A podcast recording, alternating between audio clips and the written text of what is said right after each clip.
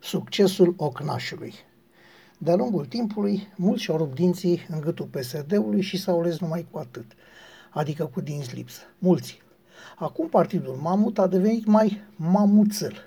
Candidatul la președinție este pe ultimul loc din lista celor ce și-au anunțat intenția de a candida.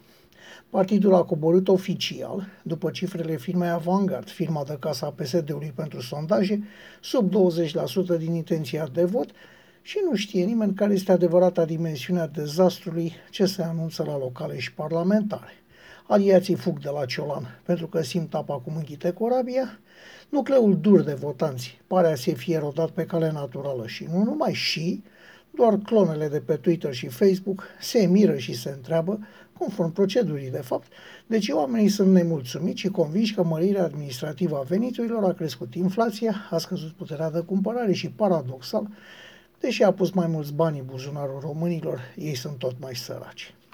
De ce a devenit mamutul de altă dată un mai, mai, mai dan jigărit astăzi? Răspunsul, chiar dacă multora nu le place, este unul singur – pentru că ocnașul de astăzi, că timpul a fost cel mai iubit fiu al poporului pesedist, a îndepărtat de partid și mai ales de conducerea lui tot ceea ce putea fi valoros și prin consecință periculos pentru el. Priviți cu atenție conducerea PSD. VV Dăncilă, comandant general, suprem.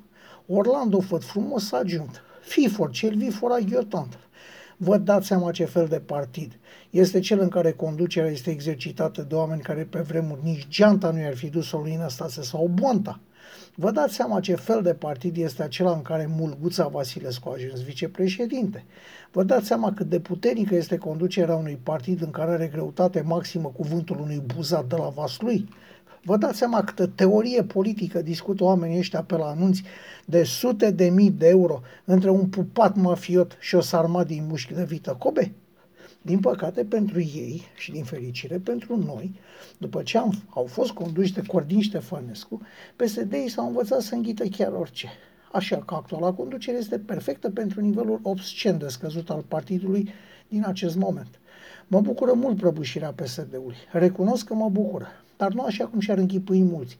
Nu pentru că aștept eventuala lui dispariție, ci pentru că sper că după ce au trecut prin tot felul de experiențe, după ce au văzut cum este să fii condus de ocnași, după ce au simțit mirosul pupatului în cur, după ce au revenit cu încântare la cultul personalității, așadar, după toate aceste experiențe nefaste, sper ca cineva să ia partidul de jos și să-l transforme în ceea ce scena politică românească are nevoie, adică într-un adevărat partid socialist și nu rușinea care este astăzi prin sprijinirea tuturor leprelor oportuniste. Trăgând linie, ognașul de Dragnea a distrus nu doar viitorul multor româncii, din fericire, și pe alt mult, mult, mult prea obedientului partid.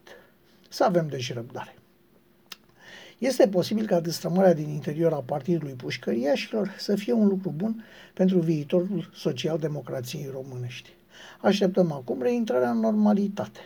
Apropo de normalitate, a trecut un an de atunci. Cine este vinovat pentru ridicarea plăcuțelor legale inscripționate muie PSD? Cine a dat ordinul? Întreabă un om de pe stradă.